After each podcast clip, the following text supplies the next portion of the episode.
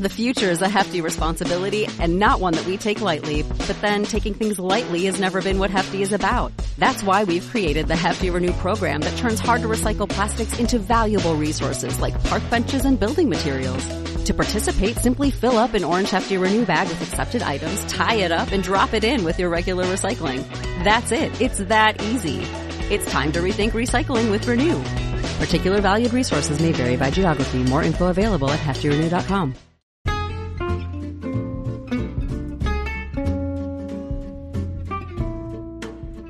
Hello, and welcome to It's a Fandom Thing, where each week I'm joined by a panel of guests to discuss all things fandom from the female perspective. Everything from Star Wars, to The Office, to cosplay, to fanfic. It's all right here, so sit back and enjoy this week's episode. Hello, and welcome to a special episode of It's a Fandom Thing.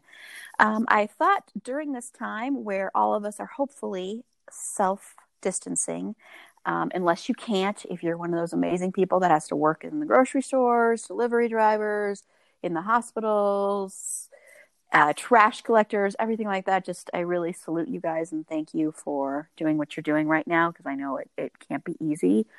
And everybody else, I know that this is a scary, difficult time right now, and feels uncertain a lot of the time. So I just thought it might be fun to kind of just put some nice little bonus episodes out there. We've got another one planned that hopefully will be coming to you on Saturday. We're still going to do our regular weekly episodes. Fairly soon we're going to be doing a comedy, month-long comedy stuff in April, so that should be good timing. The first one of those will be at the very end of March, will come out, so hopefully that'll help as well. But in this episode, it's going to be me and Carla. We're going to be talking, we're going to be recommending some shows that you might want to watch, and some movies you might want to watch, and some books you might want to read during this time, just as a good way of distracting yourself, keeping you entertained, and then maybe keeping others in the house entertained as well. So we're just going to kind of do this as a back and forth thing. I'll have Carla start with perhaps some movies that she might recommend streaming right now. Hi, Carla. Hi, Erin. Hi. Well, I have the most massive list on the planet for you. That's awesome.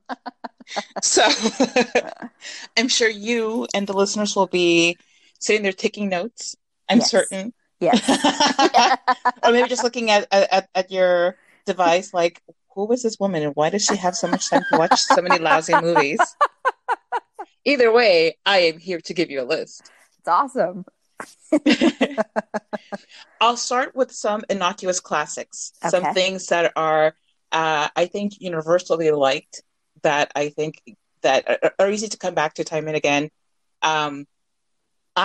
When times are like this, and of course this is like unprecedented and we've never really gone through this, a pandemic, but just in times of stress and uncertainty, I tend to turn to either mushy kind of romance things or flat out comedies. And the one movie that has recently been an absolute tension soother for me and my family has been Yesterday.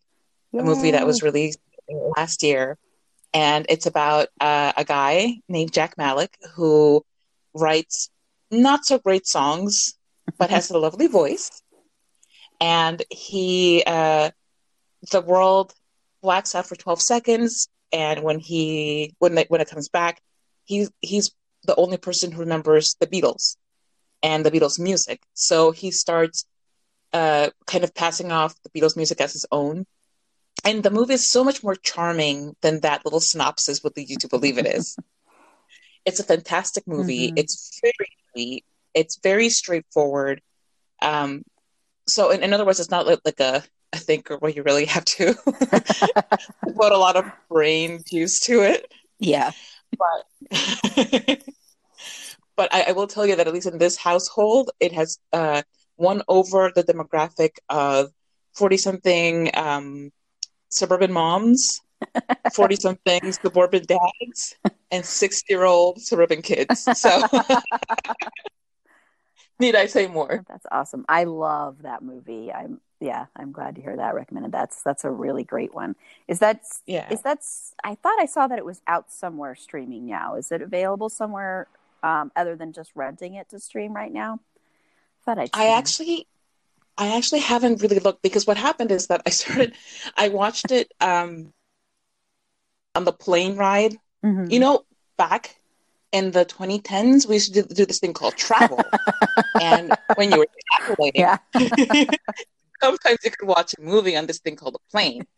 And Yesterday happened to be one of the selections, and I watched it on the way to and on the way from my trip. Oh, okay. And then when I love it so much I have to own it, so I bought the DVD, and so that's how I've been watching it.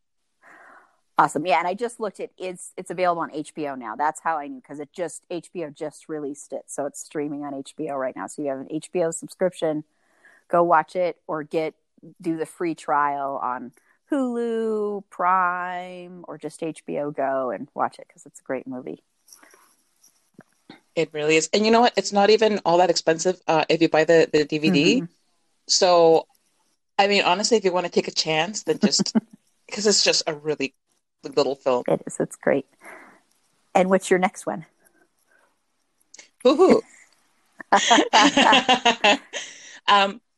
This is where I go back a little bit into the classics, you know. By classics, I mean movies released more than 5 years ago.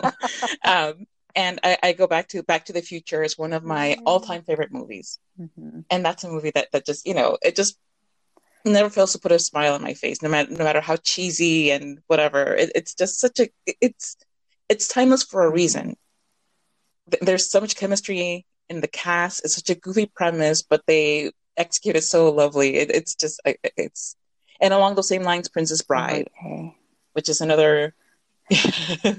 I mean, how many movies are there where it's a grandpa reading a kissing story to his grandson, and it has adventure and it has comedy and it has Billy Crystal mm-hmm. and Carol Kane. Yep. It's just really great. And Hot Fuzz. I haven't seen that one, so I'll put that on my list. No. Oh my gosh. Yes. It's hilarious. It's a loving parody of cop films. Of buddy cop movies, specifically Bad Boys. Okay. And it's hilarious. It's so funny. My husband and I go around quoting it all the time.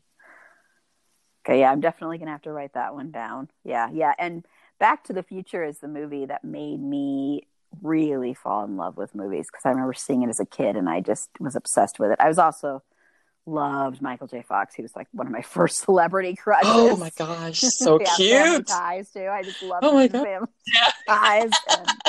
And then Princess Bride. I remember seeing it here in Denver, and they showed it at this theater that unfortunately turned into a Radio Shack and then closed. But it was. They just had one big screen, you know, and they would do special events. And I remember watching it there, and they had these people from some theater group come out and do a little skit before the movie. It was awesome. So yes, those are some great ones.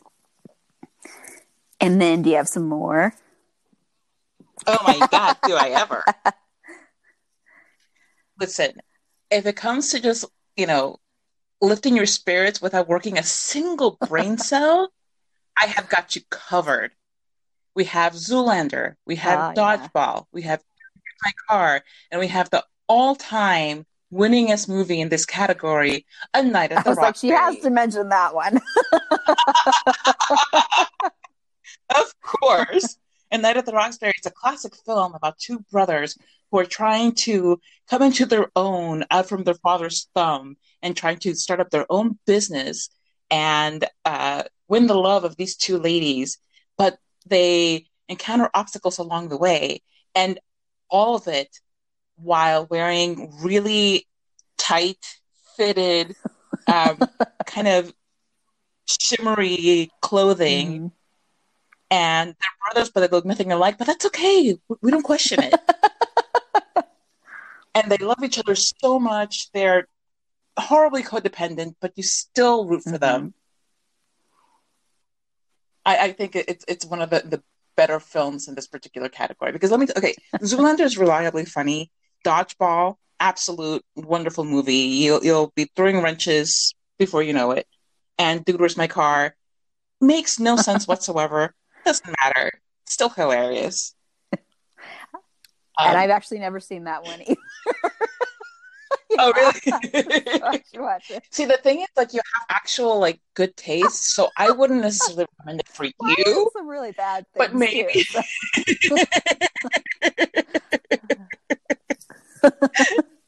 But, you know, like, maybe those of us who are a little bit less discerning. Or, let me put it this way, more easily amused. That one will, you know, quench your thirst for some thought-free laughs. Thought-free laughs, yeah. And it's a good time for thought-free laughs. So. Yes, exactly. I think that we as a world right now need to gather around just completely useless entertainment and just enjoy the hell out of it. Yeah. I agree. So... a few more that I have. Clueless, which I don't know if I mentioned, and it's actually right around this time is their 25th anniversary. Mm-hmm. So, like, hello, let's pay them some homage because they are absolute legends in the comedy game. It's just so funny, mm-hmm. and so it's really very cute. At least Alicia Silverstone really, I think, a lot of other actors who may have played the role of Cher may not have done it with such sweetness and innocence. And she really, you know, she doesn't end up coming across as the absolutely oblivious, airhead, rich girl that she might have otherwise, because she just put so much heart into the role mm-hmm. that you're just like, oh, I don't really hate her. Yeah, that's great. And we're going to do a episode at the end of April. Celebrating that movie too, so look out for that one. But yes, where I could squeak about it for a whole hour. Yeah, I remember seeing that movie. I think I lost count how many times I saw it when it first came out. That was one of those that I just absolutely fell in love with, and fell in love with her, and fell in love with Paul Rudd. And yes, Paul Rudd. I need a moment, please. And he looks exactly the same now as he did back then. He does. Oh my gosh, yes. We have been blessed, and he has been blessed, and just blessings all around. Exactly. Zero complaint here. Yep. Okay. Now, if your tastes are a little bit, you know, darker, you need something a little bit more spooky in your life, I also have recommendations for that. Cool. I love, well, okay, Candyman, yes. Which I think is right now on Netflix, the original mm-hmm. Candyman. That one, okay, I watched it when I was too young to watch a movie like that. My dad took us to the drive-in. Huh? That would have been an experience. But yes, the drive-in, and I was traumatized for I don't know how long. I couldn't, like, you know, be in the dark by myself. It was just spooky. And, you know, all that laid placidly dormant in my system until they started talking about the sequel that's coming out very soon, that I am terrified to even think about, but I must watch. And that's what Candyman will do to you. It will terrify you and also make you want to be terrified, which I guess some people like that, but, you know. Yeah, that's a great one. But, and then, you know, along the same lane, you have Get Out, yes. Us, Parasite, which Parasite I don't really think is that mm-hmm. scary. It's more, at least in my mind, because there's nothing really supernatural to it. So it's more grounded in reality, and, like, that's even more scary mm-hmm. in its own way than a lot of these other movies can be. But it's definitely, I would consider a must-see if you haven't already checked it out. Yeah, I definitely agree. Definitely agree with all of those. Those are all great picks. Love it. Oh, thank you. And do you have any more in any other categories? Or? Well, I did tell you I had a huge list, right? I know. No, I'm glad to have a huge list. I think everybody needs a huge list of stuff to watch. So. Well, I have a couple of others here. Goonies, mm-hmm. which I think, you know, I certainly won't show it to my kid because he won't even watch Dora the Explorer all the way without running out of the room. So he's not ready for Goonies yet. However, I do have, you know, cousins and nephews and nieces and nibblings who just love Goonies. And I think that that's one of those movies that I think if it came out now, maybe it wouldn't be so accepted by parents for their kids. But I think it's a great movie for children who can tolerate it. I mean, certainly like a 10-plus crowd, maybe your mature 7-8s, but it's just a really good movie. House Party, which also I think had its 30th anniversary recently. Just a great movie about young kids being young kids and having a house party. Lots of really cool, you know, dance moves, if you want to call it that. All About Eve, which I think is a fantastic movie. I've watched it like a bunch of times, and every time it just... I know what's happening. I know what's coming. It's, you know, whatever, but it just really pulls you in because it's, the cast is just very magnetic and you're kind of rooting for people and also kind of rooting for them to fail. And you end up rooting for people that you weren't rooting for before. It's just great. And, a couple of newer movies, Like a Boss, starring, Tiffany Haddish and, Selma Hayek was and Rose also. Byrne, right? And Rose Byrne. Thank you. Yes, I was like, it's not Rose McGowan. I don't like her. It's the other Rose Byrne. Yes, that one. Hilarious. We went in not knowing what to expect, and it is fantastic. It's a great, funny movie. It's about women. Men are just tangentially mentioned, pretty much, which I really high on my list there. And Hustlers, which is another, you know, movie in the same vein, women protagonists, and they're the ones who, like, you're seeing the world through their eyes, and it just, it's a fun ride. Yeah, I love that one. And lots of really sexy dancing, which is also a plus. I love that one. That's a really, really good movie. Yep. Cool. And that covers my movie selections. Awesome. Okay, cool. Well, I'll start also with the ones that are a lot lighter or romantic or funny. The past couple of days, I've watched a couple on Amazon Prime that I hadn't watched in a while. One's a lot older than the other one. The first one is Soap Dish, which if you're a fan of soaps, it's even better because it's such a great send-up of them. And that one, of course, stars... Kevin Kline and why is her name all of a sudden escaping me? I'm sorry, but it stars Carrie Fisher is in it very briefly. Robert Downey Jr. It's just Whoopi Goldberg. Yes, Sally Field. Sally Field's the main woman. Sally Field, yes, and she's so good in it. She's so funny. It also stars what's her name? She was a really big deal then, she's had Terry Hatcher is actually in it very briefly. Yeah. Oh my gosh! Soap stars that make an appearance. It's just so much fun and so funny, especially if you've ever watched a soap. It just gets it so well. It just nails it. So I really, really, really recommend that one, especially if you want to escape and want to laugh. You're going to have to watch that one. If you want to laugh, watch that one. You'll laugh pretty much from the start till the finish.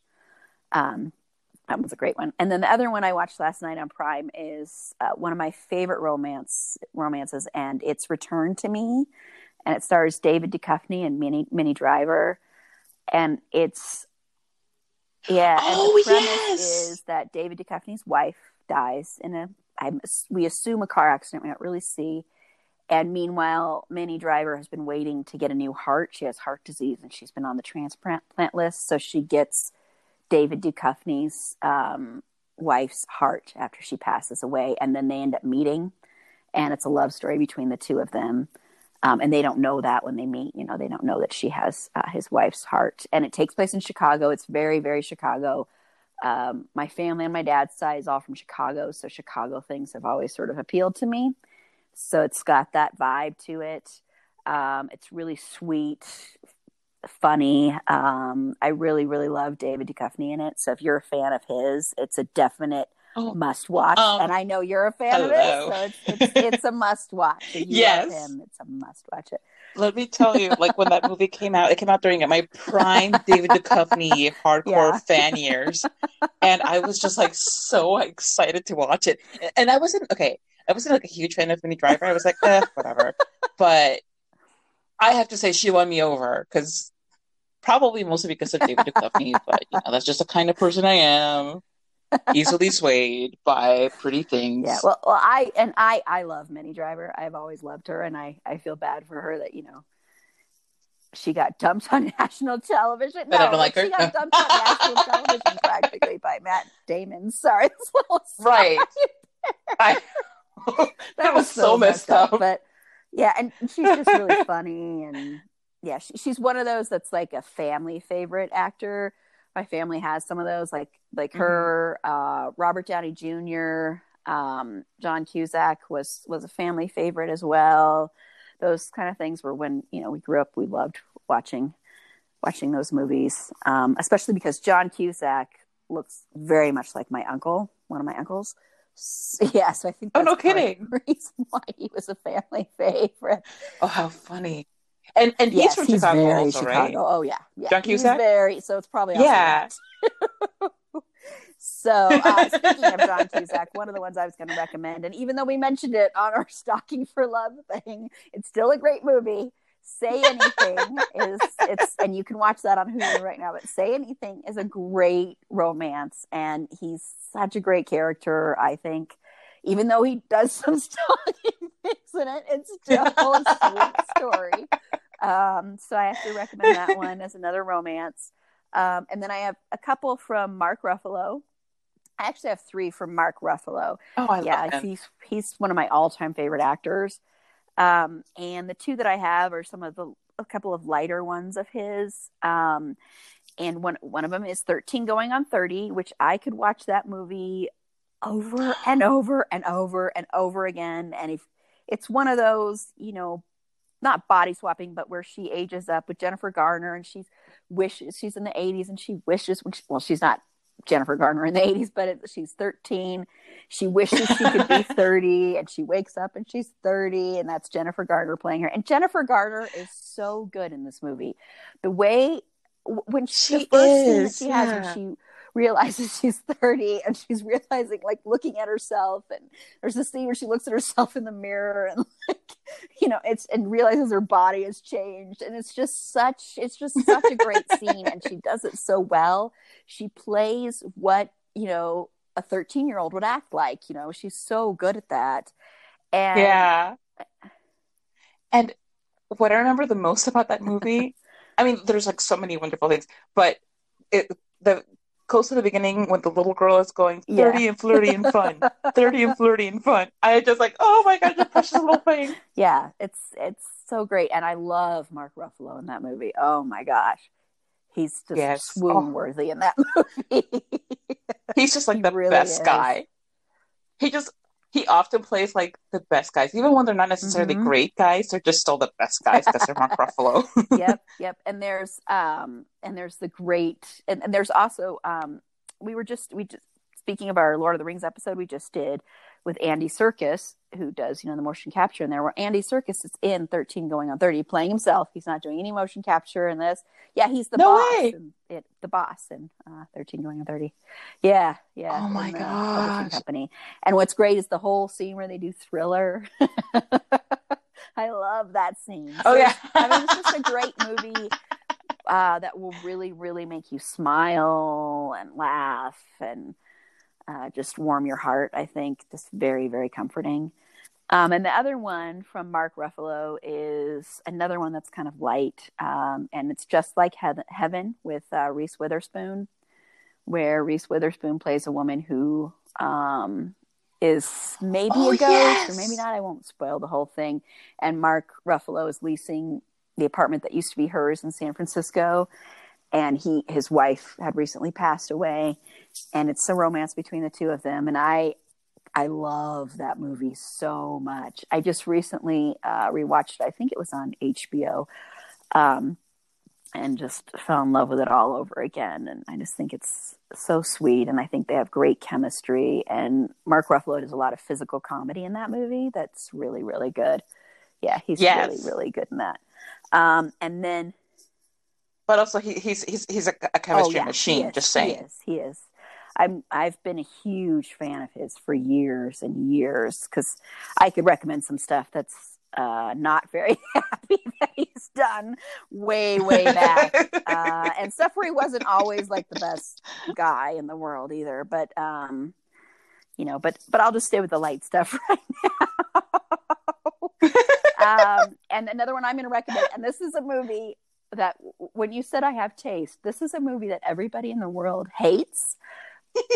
But me. So yes, this is what will prove otherwise. Everybody loves that. Almost everybody hates this movie, and I love this movie. And it's Life as We Know It with Katherine Heigl and Josh Duhamel. Oh my god! Yes, I watched that movie, and I hated every moment of it. Everybody.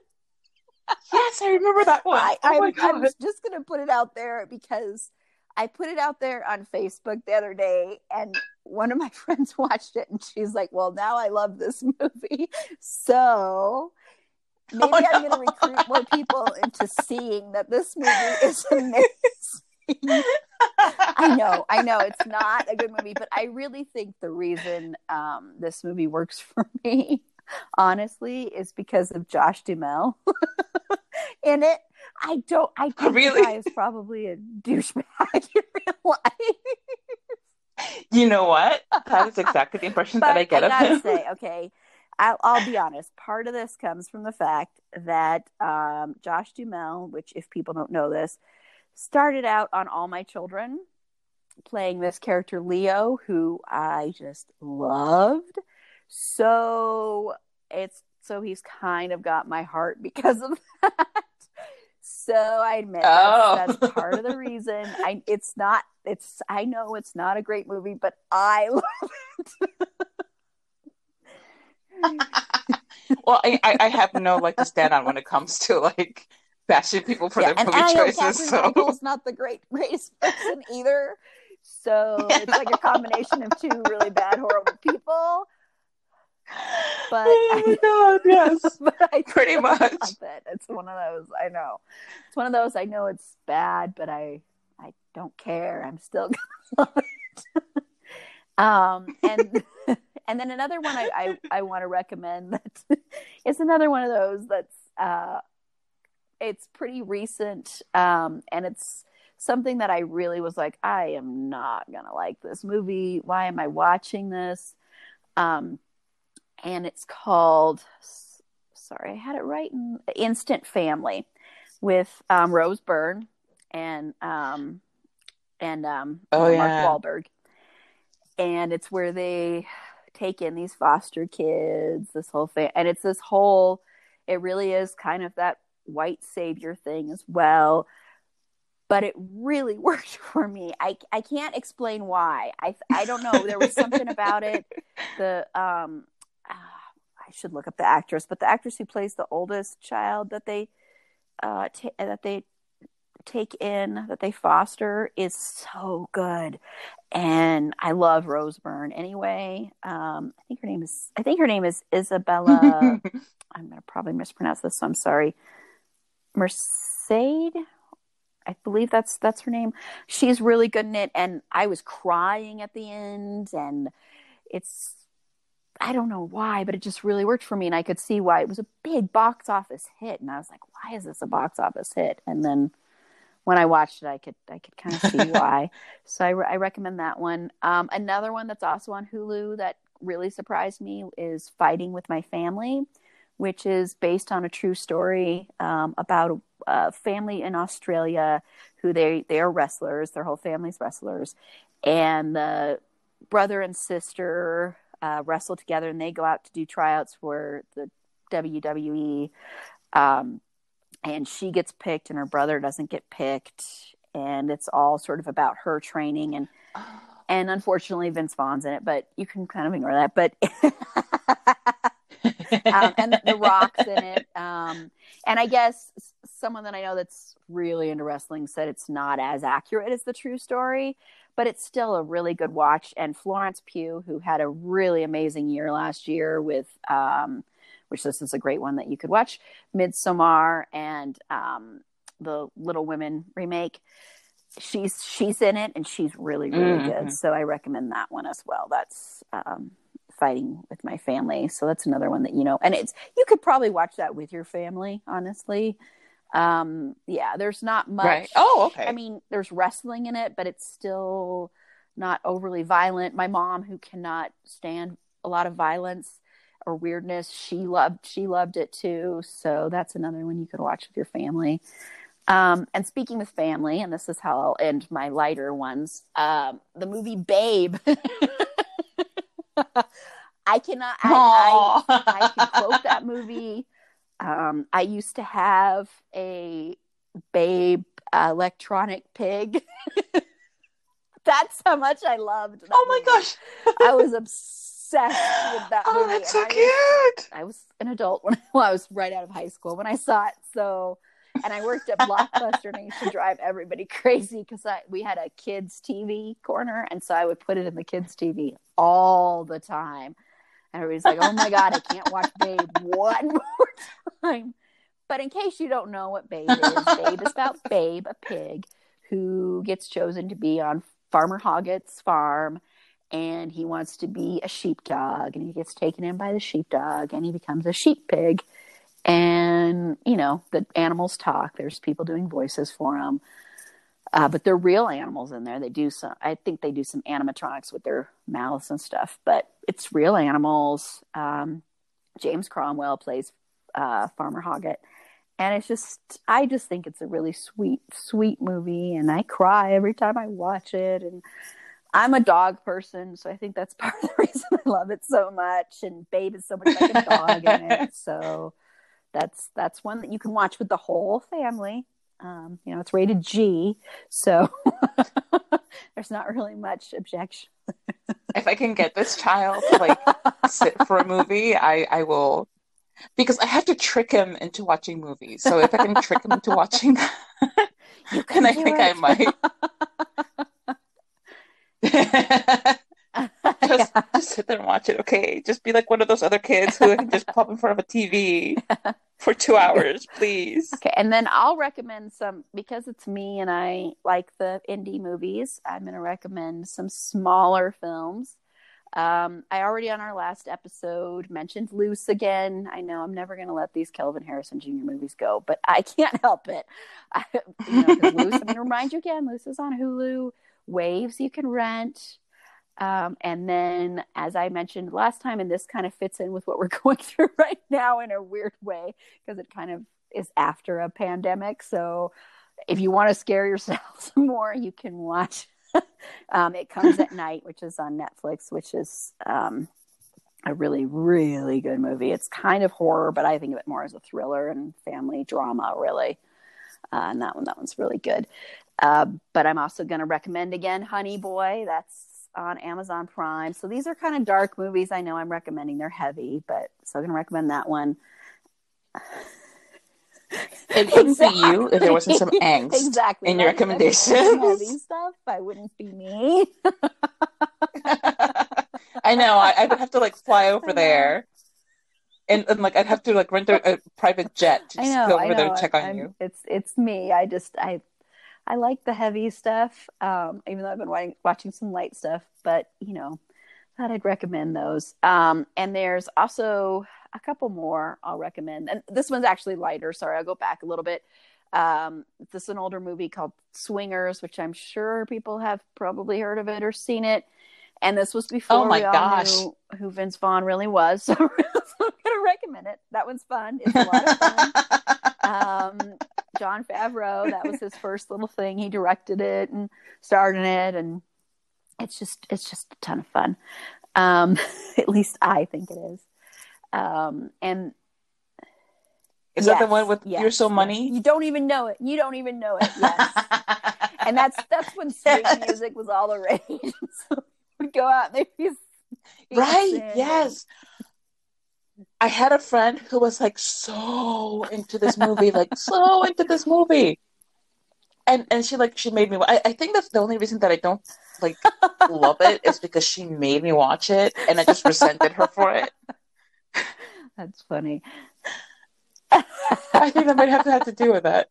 And then this is a movie. This movie I'm going to recommend is very, very indie, but it does star Adam Scott, who was in Parks and Rec, of course, and is known for comedy now, but he actually does a lot of indie dramas is what I'd always known him for before he did a lot of the comedic turns.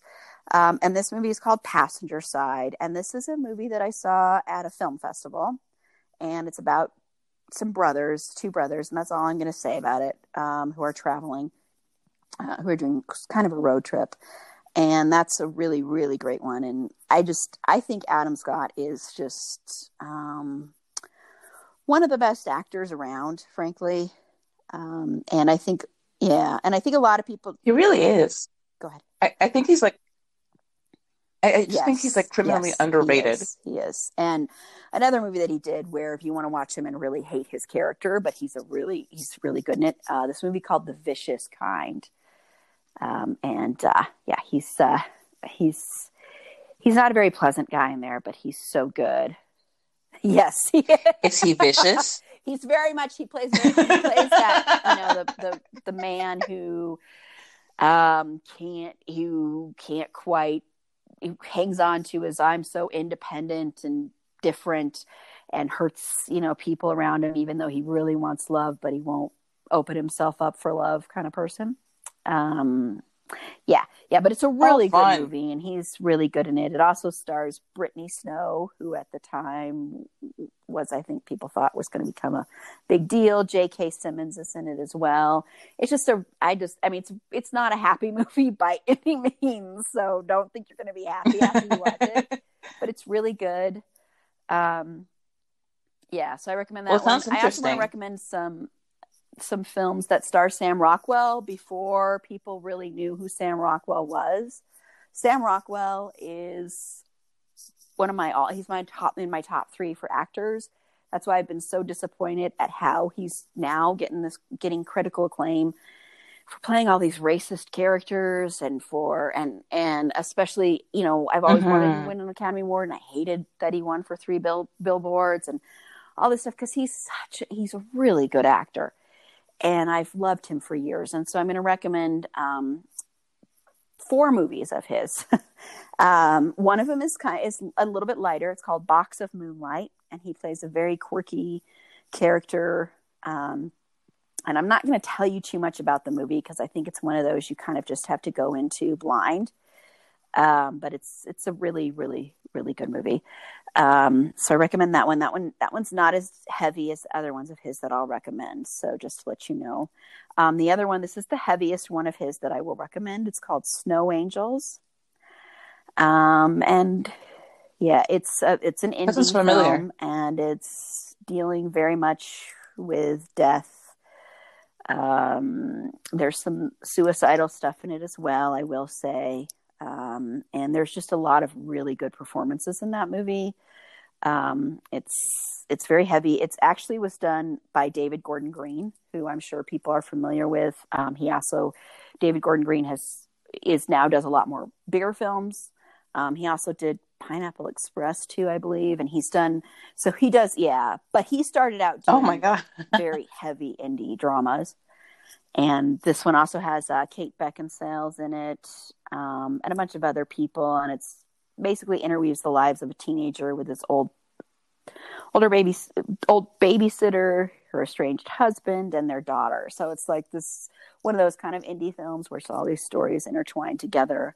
And it's very hard to watch, but it's very good. And he is so incredible in it. And he should have these are the performances he should have gotten Oscars for, in my opinion. So that's one. Another one, and this is one of my all-time favorite movies, period. It's Confessions of a Dangerous Mind. And this is how I really discovered Sam Rockwell. This is the first movie that George Clooney directed, and that's why I saw it, because as people may know I've mentioned it on here before, I love George Clooney. I'm one of the biggest George Clooney fans you'll ever meet. And he directed this one, and he also was in it a little bit, but it's about Chuck Barris, the game show host who always said he was a secret CIA agent. And Sam Rockwell plays Chuck Barris, and Drew Barrymore is in it as well, and Julia Roberts. But Sam Rockwell's so good in this movie, and you have to, if you watch it on DVD, which I recommend, or Blu-ray or whatever, watch the extras in there, because there's his audition tape in there, and that's incredible to watch, because it's just so much fun, and he should have won an Academy for that one as well.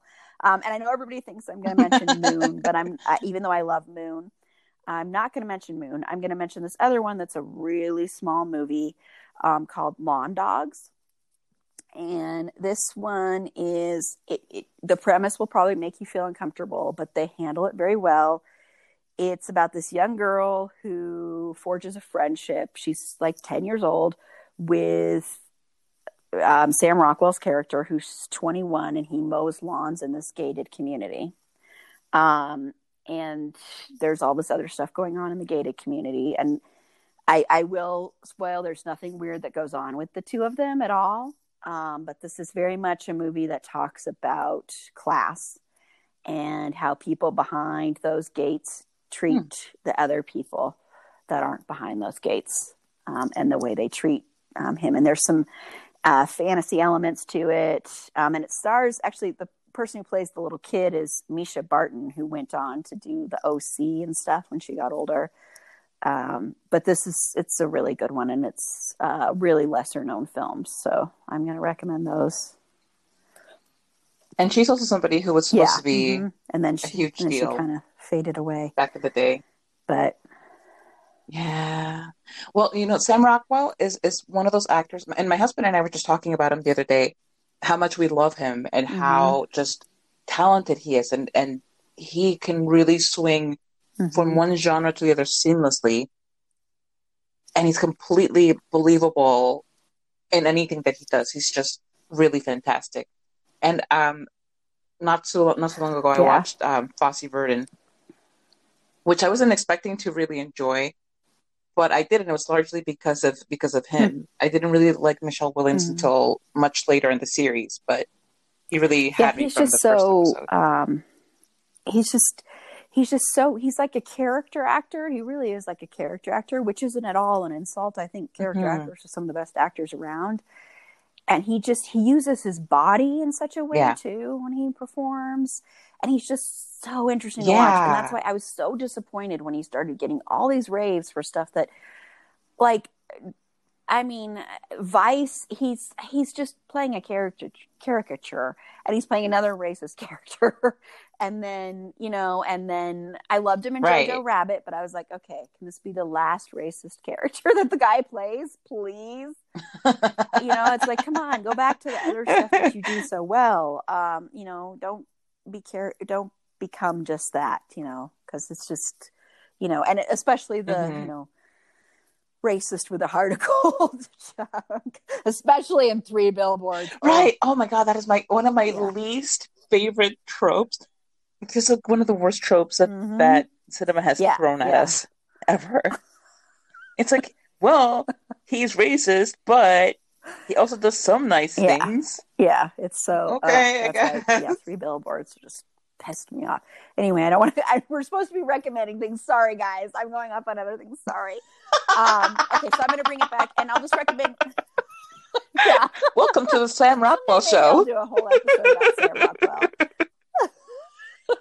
I was going to say, I think we could just do an episode of it. And that'll be just embarrassing. Naturally.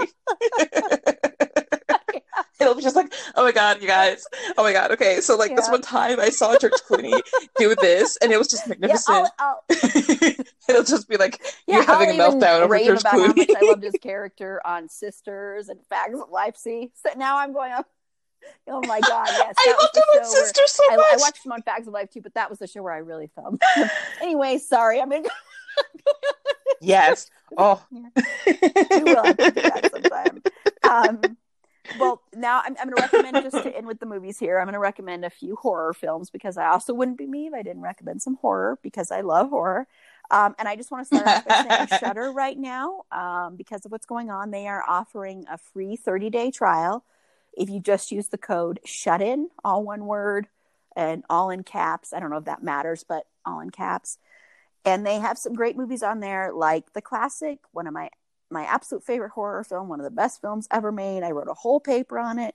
Halloween, the original Halloween. I knew you would say that. Come on, you have to know what Halloween is about. But if you don't, it's about Michael Myers, who killed his sister when he was a kid, and he was in a institution. He escapes from the institution and goes and torments teenagers on Halloween night. It's one of the first movies with the final girl premise, and Jamie Lee Curtis brilliantly plays the final girl in that movie. So, you know, so if you haven't seen that for some reason and you want to, that is available on Shudder right now. Shudder also, I know we haven't, I know this is kind of diving into series here a little bit, but I'll just briefly mention they do have a series on there. I don't like Eli Roth, but it's okay. He just hosts it, and it covers different aspects of horror, like zombies, slasher films, etc. That's really good on there too. And they also have a great documentary called Horror Noir, which is all about how Black people have been represented in horror films, both the good and the bad. It's really interesting. And when you talked about Candyman, they talk a lot about Candyman in there.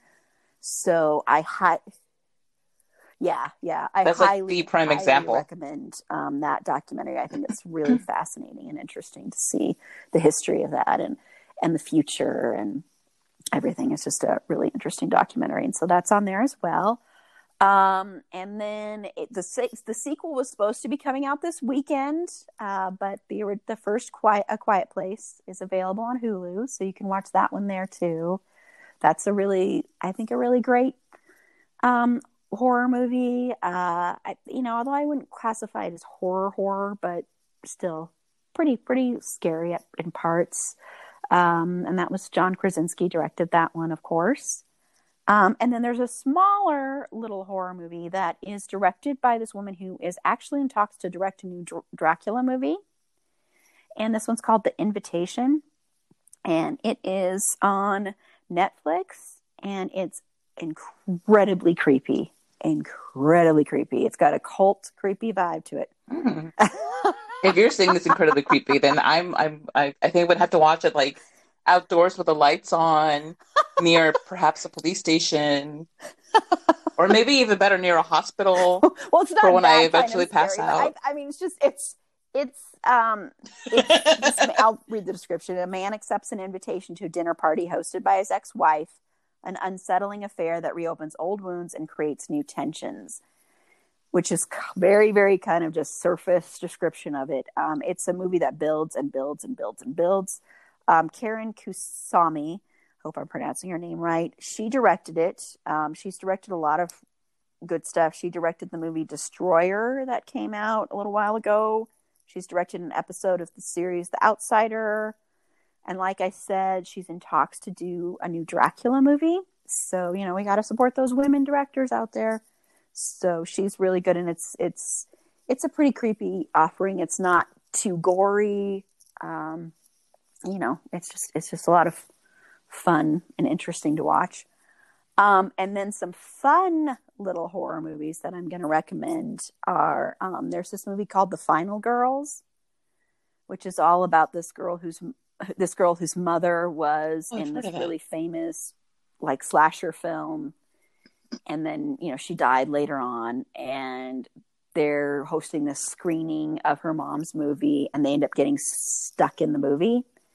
And it's just a really, it's funny, and it's also really actually kind of touching, and it's a great send-up of horror. So I think that that one is a lot of fun. The movie Ready or Not, which I know a lot of people probably wouldn't even want to call it a horror movie, but it's got horror elements. And that one was in the theaters not too long ago. That's a fun one. And I was on another podcast episode talking about that one and spoiling that one. That one's a ton of fun. I don't know if you've seen that one, Carla, but have you? It's great. You should watch that one. It's a blast. It's gory, but it's funny and fun. I'll have to check it out. Some people have even put it in with like Clue and that kind of genre. Yeah. But it's, oh, really? It's really good. I love that movie. And then, you know, Nightmare on Elm Street. I think the original Nightmare on Elm Street is great as well. That's second to Halloween for me for my favorite horror movies. There's another little indie horror movie that I will recommend. That is called May. I don't know if you've heard of it, Carla. It's very creepy and sad. And it's one of those movies where it's an outsider, this girl who's really different, not like everybody else. And she falls in love with this guy, Jeremy Sisto from Clueless. And it's kind of along the same lines of Carrie, except she doesn't have superpowers, but it's along that same kind of line. It turns pretty gory. I will say that. That's all I'm going to say. But that's a really good. That's a really good indie horror movie that I highly recommend. And then I'm just going to throw out another one. What? That's one. No, that's one that I'm probably going to have to watch with my sister because first of all, she loves horror in general. Yeah, it's. But that sounds really up her alley. I've watched it a few times. Yeah. And that's one that I remember. And I was going to mention this when we did our social media thing. I'll mention it really quickly. When IMDb was around and when that movie came out, it was in the early 2000s. And I remember going on the message board and there was someone on there who said, I just really, really like May and I really relate to her.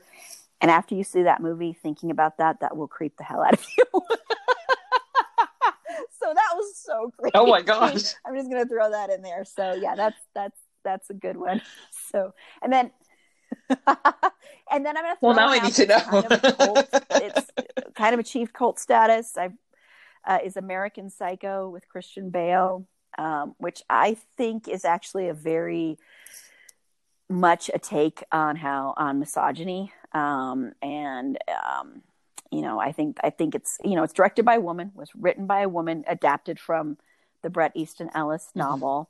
And they really saw in the novel how much that was, how the novel really, and I've read the novel too.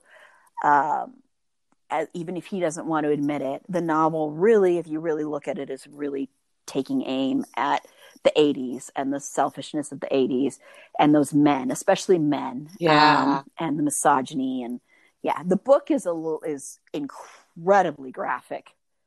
Yeah, you've read it too. Yeah, the book is lot. Some of the things he does in that book. Oh. I have, and this is one of those. This is one of those things where I prefer the movie to the book, not necessarily because the movie is better, but because it's easier to swallow than the book. The book was just a lot. Yeah, it was really hard to get through. So thankful that Oliver Stone didn't end up actually directing it because that was supposed to happen. And that would have been awful. Why is her name escaping me right now? She had the project, and she had Christian Bale signed on. This is a big thing that happened around that time, and then the studio decided they wanted to try and make a lot of money off of it. Nobody knew Christian Bale then. And so they wanted to have Leonardo DiCaprio play the character and Oliver Stone was going to direct it. Yeah, that was, I know that would have been horrible. Like really and bad fan fiction. Mary Herron, who directed it, she said, you know, I knew, I was like, okay, we're never going to get this back. And she's like, Christian would call me all the time and say, no, we're going to do this movie. I know we're going to do this movie. And then she ended up getting it back and said, yeah, Christian has to play this character. And when I saw it, I really wasn't too familiar with Christian Bale. And I remember I saw it in the theaters. And I was like, I don't know if I can ever watch this guy in anything else. He's so good in it. But... and then he ended up being cast in absolutely everything. You know, he's more of a big deal. And yeah, I mean, I love Christian Bale. And that was kind of what made me love Christian Bale. I won't go off on Christian Bale like I did with Sam Rockwell and everything. Don't worry. Yeah, I mean, but it's in your thing. In the back of my head that I was about to, but I stopped myself. So, because I can do that, but I'll stop with it. I'll stop there since we're already going. I was like, this is going to be a 20-minute episode, and this always happens. No, but you just completely underestimated how much I like to talk about this stuff. Okay, so we might not get to books. I have a feeling we might not get to books. So sorry, readers. We might add that somewhere else. But let's get into television shows. So, Carla, give me some television shows to binge right now. Just some. I have quite a few of those as well. I know. I mean, this is going to be a three-parter, I can tell you.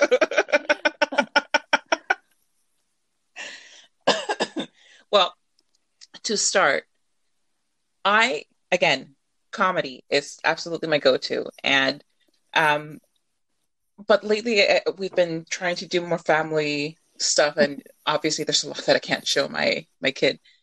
But what we've really been into as a family has been The Masked Singer, and that's because it's for anybody who doesn't really know the premise of it, it's a panel of judges, and then you have Nick Cannon as the host, and it's a lot. It's just celebrities dressed up completely. You can't see anything about them. You can't see any skin. Mm-hmm. The only thing that you can really see is how tall they are, in these outrageous costumes. And then they come out and they sing.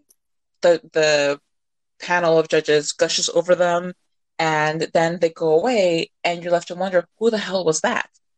And the reason that we really like it is because it really is pretty kid friendly. There's just not a lot that can that you can really screw up in the singing competition to make it not family friendly.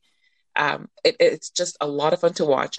Again, it doesn't require a lot of brain power, which is fantastic, and you really do end up being completely blown away by who some of the people are. Not so much in season 1, maybe season 2. Right now they're in season 3, and they've had some like really big names. Like the only one that I'll spoil because like my jaw was on the floor was Chaka Khan, which, you know, it's like just kind of a big deal. And they have even more people still masked to reveal later on. It's a great show. We've also been really into Lego Masters, which is another great show that you can watch with the family. It's hosted by Will Arnett, and he has two, it's like the brick masters or something. I forget. Fancy people who do a lot of Lego, as his fellow hosts. But it's teams of two people each team, and they are tasked with building just amazing things with Lego each week. And the whole point is that, you know, they get to the end and they win a certain amount of money. I forget how much it is because it's just so much fun to watch that I forget like the stakes. But it's really, really sweet. Most of them are. It's an American reality show, so there's so much sweetness. But but they have, you know, some couples, some fathers and sons, some siblings, some friends, just getting together and sharing their love of Lego. And it really is a lot more fun than you would imagine it to be. And Will Arnett does like a good job of hosting, which you wouldn't think, because I thought that I had like, a limit of how much I could tolerate his voice, but I'm hanging tough in there. of comedies, I still, you know, I know that there's a lot about it that is in, you know, in the modern view considered problematic, which I completely agree with and understand. But Friends is still a show that I go back to time and again, because it's a show that is not just very well written, but the acting is so fantastic. I mean, there's a reason why their chemistry is touted to this day. You just can't watch it, and even if you don't particularly like the show, you can see how these pieces just work so perfectly together. And it's just so hard to replicate that level of acting and writing and just everything being put together in such a way that it just, you just, you know, end up watching three episodes and you forgot that you were even going to turn away from the show. Mm-hmm. Yeah, and that's one that, yeah, when you watch it now, you see a lot of the problematic elements with it, more so than I think I did when I was first watching it. But it's still one of those, you know, my sister and I will quote it still to each other. We'll still say, you know, it's a moo point, you know, cow's opinion. It's just moo. I mean, we still will say that to each other all the time. So it's still one of those, I have never helped anybody move without yelling pivot. Yeah, yeah. Yeah. Mm-hmm. But yeah, it's a classic for a reason. And of course, like one of my modern favorites, Schitt's Creek, which is just such beautiful. The writing is just impeccable. The acting is just, the casting is amazing. Like, you wouldn't believe how like even the background, not background, but the smaller characters are just so perfectly cast. I was first drawn to watching it because I've always loved Eugene Levy. I had like the biggest crush on him. Awesome. I just thought he was so cute. Yes, I know, he's like, you know, he's always been like just this dad type, but I just had a thing for him. It was like, oh, those eyebrows. And Catherine O'Hara from, you know, way back in Beetlejuice, she was just always one of my favorite actresses. I adore her. And then you start watching the show, and Annie Murphy, who is Alexis, the character that she plays, seems so grating at first. Like, the first season is kind of tough to muddle through some of Alexis's scenes, but solidly by the end of the first season, you are just on board, and you come to love her, and you end up finding yourself doing Alexis hands, which once you watch the show, you'll completely understand what Alexis hands are. And I can't say enough about Dan Levy without getting all like goosebumpy, because not only is he like super talented, he's also so beautiful. He is just the most beautiful like person on TV right now. I can't deal. Like, even my husband knows that. I'm sorry, but some days if we're gonna watch the show together, I'm only gonna have eyes for Dan Levy. So let me save the rest of my gushing for the actual episode about the show. Yeah, that's a great, I could go about it, and Mom, on about it for a while. My mom listens to this podcast. So Mom, I'm just saying this to you. I've been trying to get you to watch this show. And my mom is always trying to look for shows where it's got my heart and it'll make you feel good and, you know, stuff like that. And so I'm always, to my mom. Oh my gosh, Erin's mom. I cannot tell you how much heart and good feelings you will come away with after watching this. Like, I had no idea. Like, you start watching it and you're like, oh, I've seen this kind of thing before. They reach people, you know, they learn to be like kinder and whatever, but it's so much better than that. It's so much better than that. It's a family discovering each other after decades of neglecting each other and forming a new life among these, you know, regulars. It really is. It's a soft, wonderful show for your heart. You have to watch it, Erin's mom. You just have to. Awesome. Okay. Yeah, watch it. To all the Erin's moms out there. Recently, we started watching, well, by we, I mean Meg and me, Single Parents, which is in its second season. It's a pretty new show. I will say it took a while for me to get into it. And there's a ship in it that makes no sense to me, but it actually ends, you actually end up enjoying it and looking forward to it because it's cute. There are adorable children in it. It's so goofy and hilarious that you don't even mind that these characters in other hands would be absolutely grating and you would want to throw something at your television, which I don't recommend that you do in any case, but especially not for a show that you're just watching. And then aside from that, like on more serious kind of shows, I, as I mentioned in like a couple of episodes ago, I was binging Criminal Minds because I needed something that I could have on in the background and not really get too invested in. And that's just me. A lot of people are way more invested in it and really love it. I like it because it's one of those crime shows where it's interesting week to week, even though me personally, I don't necessarily get super invested in the recurring characters, but it's still interesting. They have interesting things every week. So you just basically won't get bored. I don't think I didn't, but again, easily amused. Buffy the Vampire Slayer, classic, can't say enough about it. I love it with all my heart. And if you've already watched it, watch it again, because you will be surprised at how many things you missed the first, second, third, and fourth, and even 17th time around. You're like, oh my gosh, I can't believe I missed this gem of a little thing in a scene, and it just makes it even better for you. 911, the newest show, and it stars like just a whole slew of amazing actors. You have Angela Bassett, you have Aisha Hines, you have this really hot dude whose name escapes me right now, but he's older, all you need to know. And hot, and that's all I've got right now. And in season 2, they bring in Jennifer Love Hewitt, but you end up not minding her because she's not in it all that much. Oh my gosh, I have a thing with Jennifer Love Hewitt where I don't enjoy her presence all that much in my entertainment, but she ends up being in things that I love, and I'm like, oh, I guess I have to tolerate you. Speaking of which, she was in Criminal Minds for a season, and I predicted in my binge watch that she wouldn't last, and she did not last, and I could not have been happier. Funny. Anyway, moving on.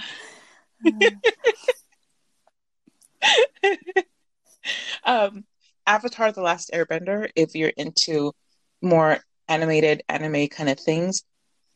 I watched it when it first aired back, 15 or more years ago, and it's just such a great show. Again, a show with a lot of heart, if that's what you're looking for. Aaron's mom. But it also has really good life lessons.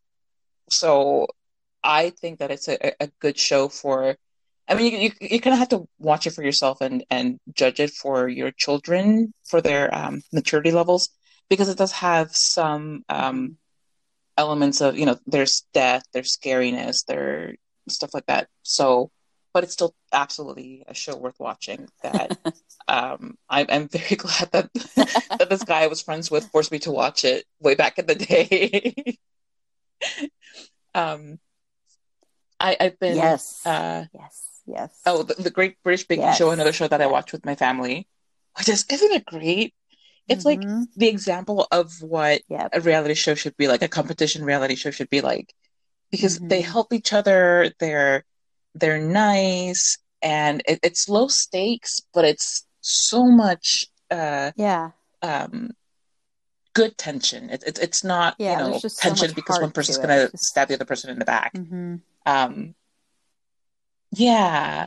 Except for like that one lady who took out that one guy's ice cream from the freezer and left it out, and I was not happy about that. Shame on her. I think her name is Nancy, and she ended up winning the season, and I'm bitter. My mom watches that show. She rewatches it and rewatches it and rewatches it. Okay, good. Mm-hmm. We end up rewatching it a lot because this is like my husband's favorite thing right now. Oh yeah. Yeah. And you know, there's something about baking that's so just relaxing and gentle. And even if it's like vicarious baking, it's still wonderful. That's a great way to It's all of the enjoyment, none of the calories.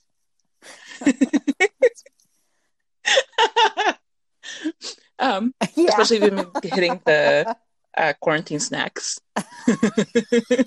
Or maybe it's a bad idea because you'll be inspired to hit them more. So I don't know. You know, use your judgment, basically. A new show, which is Tommy, and it's on CBS. And I'm not just mentioning it because my sister is the assistant editor for some of the episodes, which she is, and she's amazing, just saying. But it really is a great show. It stars Edie Falco. And, I mean, Edie Falco is a great actor to begin with, but she is... It's such an interesting character. And it's only a few episodes in, and they're rerunning it on CBS now since they don't have March Madness going on. So it's a really good time to start catching up because then you're not so far behind when that eventually keeps going into the future forever and ever for 20 more seasons. It's very, I think it's a very entertaining show. And it'll eventually be very bingeable for when I absolutely need to go back and binge it, which I will. And last but not least, one of the greatest shows of all time to ever air. I was like, which one is she going to say? Firefly. I'm going with Firefly. To the surprise of almost no one. It's hilarious. It's fun. It's adventure. There's just a huge cast with unbelievably great performances. And yes, it did get canceled prematurely. Still worth watching simply because of the fact that once you watch it, you just can't get the show out of your head. And it still ends up being worthwhile because the episodes are just so well done and so well acted. It is a Joss Whedon show. But it's not particularly douchey and creepy like Dollhouse was. So just, you know, in case you're wondering if it's going to be like Dollhouse, it's not. It's not. Awesome. Awesome. So that concludes my list of my 5,000 TV shows that everybody should watch. With some lighter ones. Most of these won't be that light, so I apologize in advance. We're going to be, I know, but we're going to be doing a whole month. No, what? Really great comedies, so... I won't mention some ones that are going to be on there. But a show that I just finished binging that I was like, I guess I'll give this a shot, is the show Superstore, which I was like, I'll just oh, I love Superstore so much. I like that, some of the actors. And I just fell in love with it. I was like, I just love it. Yeah, it's so. That was exactly my experience. Yeah, because I just wanted to. Yeah, because I love America Ferrera and the guy who plays. Oh my God, what can't I? Feldman. Feldstein. Oh, I thought I lost you. Never mind, I didn't. Sorry. Yeah, I think it's Ben Feldman. Yeah. Either way, he is so cute. Like I have like the biggest crush on him. But yeah, it's just so. It's just. I don't know. It's just. It's a lot of fun. It's funny. Ben Feldman. Yeah, you were right. Yeah. Yeah. It's just got a lot of heart to it. Just so many great people in it, great characters in it. And I can't believe I haven't told my mom yet to watch this one because I think she would like it too. So she's wonderful. Yeah, and all the episodes are on Hulu. Oh, so Aaron's mom, you have to watch Superstore. You're gonna love it so much. I'm looking for something kind of you absolutely will right now, and did that and finished it pretty quickly. So I really like that one a lot. I'll just very briefly say my go-tos. I usually watch these a couple episodes before I go to bed. I switch between, used to be Friends too, but now that Friends isn't on Netflix, it's not there anymore. But right now I switch between The Office, Parks and Rec, and The Good Place comes in there sometimes too, where I just watch a couple of those before I go to bed, and it just makes me feel better. And it's just a good way to kind of unwind. So we're going to talk a lot about those three shows in a couple of weeks here. We're going to do a two-parter about those, so I won't go into that too much. But I do want to recommend those. And then now I'm going to get into some Well, I'll start with some lighter kind of dramas. Dawson's Creek. I still will always love Dawson's Creek, mainly because of Pacey. I just love Joshua Jackson. He's the best. So Pacey and Joey, I will ship them forever and ever and ever. Yes, so me too. That one's a fun one to go back and watch. Sometimes I will just go back and watch it and just skip ahead to when Pacey started falling for Joey, because I can't stand Dawson. Spoiler on there, I just cannot stand Dawson. So gotta skip around there. And the other one is Felicity. I love Felicity. I know that sometimes that show could get grating, but I love it. And I'm a Felicity Ben girl. I couldn't stand Noel. Noel, thank you. Thank you. Noel was so... Oh, no, you're not. You're not on my side. Oh, see, Noel creeps me out. Noel creeps me out. Oh, no, no, no. No, wrong. Sorry, I'm a Felicity Ben girl. Get away, Noel. Yes, I was Felicity Noel, not Ben. I just was not an old girl. Sorry, everybody. I know Felicity Ben, that's like probably the more toxic relationship, whatever. I loved them together. I don't care. I thought Noel was just too obsessed with her. Anyway. At first I thought I had someone on my side, and then turns out I didn't, but so we have basically two not such great guys. Nope. Yeah, exactly. That is so much more. I automatically assumed you were going to go with Noel, and I was like, well, I should have known. Probably not a good thing, but whatever. But that's so. Those are kind of lighter. Oh, and I'm going to throw out Roswell, because the original Roswell, because I have a thing for that show. I can't. I mean, I don't think that show's actually necessarily that great of a show. But I loved it. I bought a calendar. I was really, really into that show.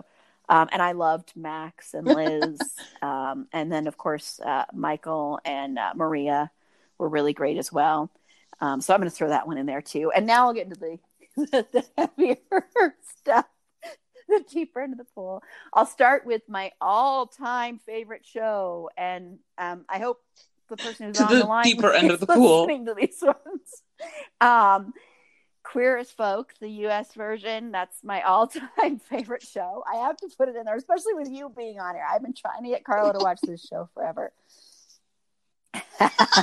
And if you don't know what Queer as Folk is, it was originally a UK show, Showtime, and it was a really revolutionary show. It follows a group of gay friends in Pittsburgh, and it was revolutionary because it came out, Will and Grace was still around at that time, and while I loved most of the seasons of Will and Grace, I there is kind of this PG feeling to it. They're kind of the safe gay friends and the safe, you don't really see them as too sexual or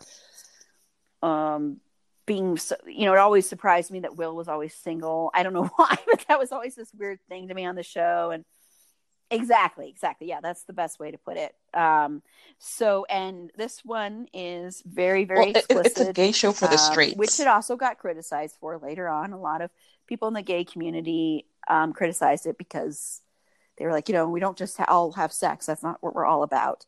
But it's also about a lot of other things. It tackles hate crimes very well. It deals a lot with AIDS, deals a lot with getting older, stuff like that. And it's just what's great about it is, as a woman, what was great watching it is that you aren't used to seeing men viewed as the sexual objects the way they are in this show. You're at least I'm not used to that, and they very much are. I mean, it's kind of switches that up a little bit there. And it's also just some great relationships, some great love stories. My all-time favorite couple ever, Brian and Justin, who, yes, I know some people think it's problematic, but I don't care. I love them so much. I'm not going to spoil anything there because I really, really want you to watch it. There's, of course, the great and wonderful Emmett, played by Peter Page. And Emmett is just Oh my God, Carla, when you do end up watching this, you are going to fall in love with Emmett. If you don't fall in love with Emmett, I will be absolutely and totally shocked, but you're going to fall in love with Emmett. I just predict this. And then, of course, there's Sharon Glass, who plays Debbie Novotny, who is Michael, Michael is pretty much the central character. Michael and Brian are, but Michael really is. Originally, when it first started, I think it kind of switched more over towards focusing on Brian. But she's Michael's mom, and she's very, very supportive mom. And she's just a very interesting character to watch in there, especially watching some of her scenes, especially with Brian. I think she's just so great to watch with Brian because she calls him on a lot of his BS. And she's just a great character. So I, of course, recommend that. I think you can only watch it on Showtime right now, but do it, Carla, and everybody else. But I'm going to specifically focus on Carla. But it's just it's great, and it's one of those that I could watch over and over and over again. And yeah, and then the other one I'm going to recommend is another one that I've been trying to get Carla to watch, Dexter. Yeah, I should have had you guess. Yeah, Dexter. I think the last season, especially the ending, it really just kind of destroys what is a great show, and especially what they do to a certain character is almost unforgivable. But before that happens, at least the first four seasons are some of the best television you will ever see. In my opinion, the fourth season is still one of my favorite seasons of television ever. John Lithgow plays a character who is so incredibly creepy. He's incredible. There's an episode that everybody who has watched this show knows called Hungry Man. And it's a Thanksgiving episode. And it's one of the most disturbing episodes of television I have ever seen. But it's very, very good. And if you don't know what Dexter is about Dexter Morgan. It takes place in Florida, in Miami, Florida. And Dexter he's a blood splatter analyst for the Miami Police Department. And in his spare time, he's a serial killer who only targets other murderers. It's a code. Yeah. It's a code that he was taught to by his foster dad, by his adoptive father. We all have to have hobbies. And he also has a sister who is just, Deborah Morgan is just the most amazing woman ever. And she's great. She's great in it, too. Jennifer Carpenter is great. And there's some great supporting characters, some great comic relief from C.S. Lee. He plays another blood splatter expert, Vince Masuka, and he's just so great, too. He's so good. And then a bunch of other people. I know I'm going to pronounce his name wrong. I'm sorry. David Sayas? I don't know if I'm saying that right. He plays another one of the cops on there, and he's excellent as well. And it's just, it's very violent, of course, because it's about a serial killer. And it is one of those when you kind of question, like, should I be rooting for this guy? Am I supposed to be rooting for this guy? Because it's all from his perspective, really. As people know, I mean, he narrates a lot of it, and it still has one of the best title sequences ever, I think. So I'm going to throw that one out there. And then I'm going to throw out another drama that also stars Michael C. Hall, because I love Michael C. Hall. And that's 6 Feet Under, the HBO show, which, of course, followed the Fisher family, who ran a mortuary in Los Angeles. And Michael C. Hall's character on there, I think, has one of the greatest character arcs I've seen. It's a man coming to terms with his sexuality, and being okay with being himself, and also loosening up a little bit. There are, of course, other characters on there as well, but I just want to throw that out there since I'm talking about Michael C. Hall. So that's another one. And then there's this show. This is, you want to talk about kind of really dark. At least I think it's pretty dark. And there's a couple seasons. And now all of a sudden the name of it is, how is it all? It's called The Sinner. I don't know if you've heard of The Sinner, Carla. It's on its third season. I haven't watched the third season. The Sinner is basically a show that each season takes a crime, and you see the crime happen. So there's no mystery about who does it. and it examines what happened that led up to this murder taking place.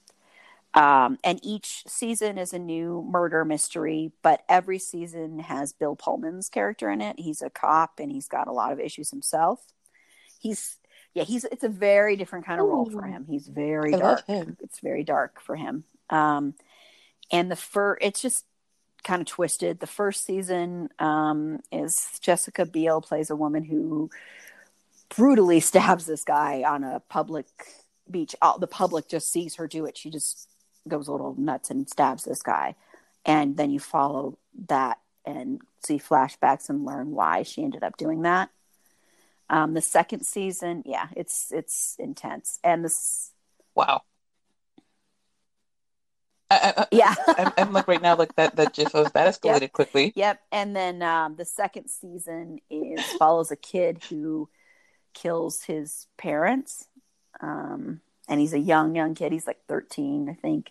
And it follows how that happened. And then I haven't seen the third season yet because I don't have cable right now because it's a USA show, but it does stream on Netflix, shows it. So that's another one. That one's a really dark one. If you really want to go dark, also, American Horror Story, can be dark at times, and sometimes it can be just plain awful. But that's another one that I'll just quickly throw out there for darker. And then I just had another one in my head. Sorry, my head just totally escaped. Oh, I want to throw out really quickly the show Pose. I've mentioned it before. That one's on Netflix, and I haven't gotten to see the second season yet because, like I said, I don't have cable. But that one's so good. And that's another one I want to throw out there really quickly because I know, at least for me, I'm coming to the end of my time. So I'm trying to throw out some ones really quickly. We're not going to get to books, as you can tell. And, I watch This Is Us and I still love This Is Us. But I kind of hate most of the characters on the show. That's what's so funny, except for Randall and Beth. Beth is my absolute favorite character, and I do like the mom. Why can't I remember her name? And I do like Jack, but it is a show that I cry all the time. But I do hate most of the characters. It's so funny. Yeah. Well, this is the good thing about ensemble shows is that they don't, there's not so much time spent on each character. The series is going to move on soon. So it's get off my face. That one out there. And then also, if you want to watch just kind of a quick little political thing, I think John Oliver's show on HBO is essential, frankly. I think he's brilliant. So I'm just going to throw that one out there. Yeah. So anyway, there's like a ton more that I could mention, but I'll just throw those ones. Those are good ones to start with. And then Carla, of course, had tons of great ones to do and tons of movie ones. But I'm going to wrap up now just because I have to go. Anyway, thank you so much, Carla. I'll let you just say where they can find you because I know you want to be found. So go ahead and let them know where they can find you. Yes, I do. Awesome. Well, first of all, thank you so much for this. This is a lot of fun. Yeah. And I always enjoy talking about things that I like. So this is right up my alley. So my name is Carleta Miz. I can be found on most social media except for TikTok because I am old. At Carleta Miz. And my website is, guess what? Awesome. Well, thank you so much for doing this, Carla. And, I guess I should close out and say where you can find me. Sorry, guys. I'm a little punchy right now. But this is Erin. You can follow me on Twitter at eAprilBeauty. That's all one word. The E and the A and the B are capitalized. Be sure to like the show on Facebook at facebook.com/itsafandom-thing-pod. On Twitter at Fandom Thing Pod. No, it's in that one. On Instagram at It's a Fandom Thing Pod. And then you can also email us if you have any ideas, any feedback, if you want to be interviewed. I've gone over that a couple times. You can email us at itsafandomthingpod@gmail.com. And then I'm hoping I'm going to have another special episode out on Saturday. We shall see. And so I'm not going to tell you what that is. It's just a little interesting little thing we're going to do. So hopefully that works out well, and hopefully you'll be able to hear that episode. If not, our next episode will be on Tuesday, and that's going to be all about Disney. So that should be interesting. You'll hear a lot of not always positive opinions from me. I will spoil that for you. So, because, you know, I'm an indie girl, an indie film girl. So Disney kind of scares me sometimes.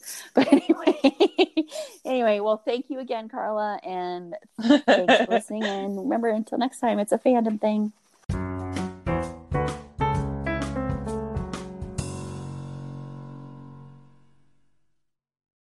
The headlines remind us daily, the world is a dangerous place. The elites in charge say everything's fine, stop noticing, but you know better. And your gut knows that time is short to prepare for a world that is 4 missed meals away from chaos. My Patriot Supply has helped over 3 million families become more self-reliant and is the company Americans trust to prepare. Go to MyPatriotSupply.com and secure their best-selling 3-month emergency food kits. Each contain delicious breakfasts, lunches, and dinners, averaging over 2,000 calories per day.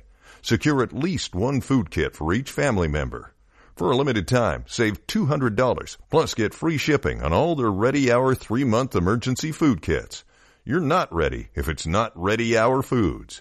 My Patriot Supply also has solar power generators, water filtration units, biomass stoves, heirloom seeds, and critical survival gear. Shop MyPatriotSupply.com today. MyPatriotSupply.com. Lucky Land Casino asking people, what's the weirdest place you've gotten lucky? Lucky? In line at the deli, I guess? Aha, in my dentist's office. More than once, actually. Do I have to say? Yes, you do. In the car before my kids' PTA meeting. Really? Yes. Excuse me, what's the weirdest place you've gotten lucky? I never win and tell. Well, there you have it. You can get lucky anywhere, playing at LuckyLandSlots.com. Play for free right now. Are you feeling lucky? No purchase necessary. Void where prohibited by law. 18+. Terms and conditions apply. See website for details.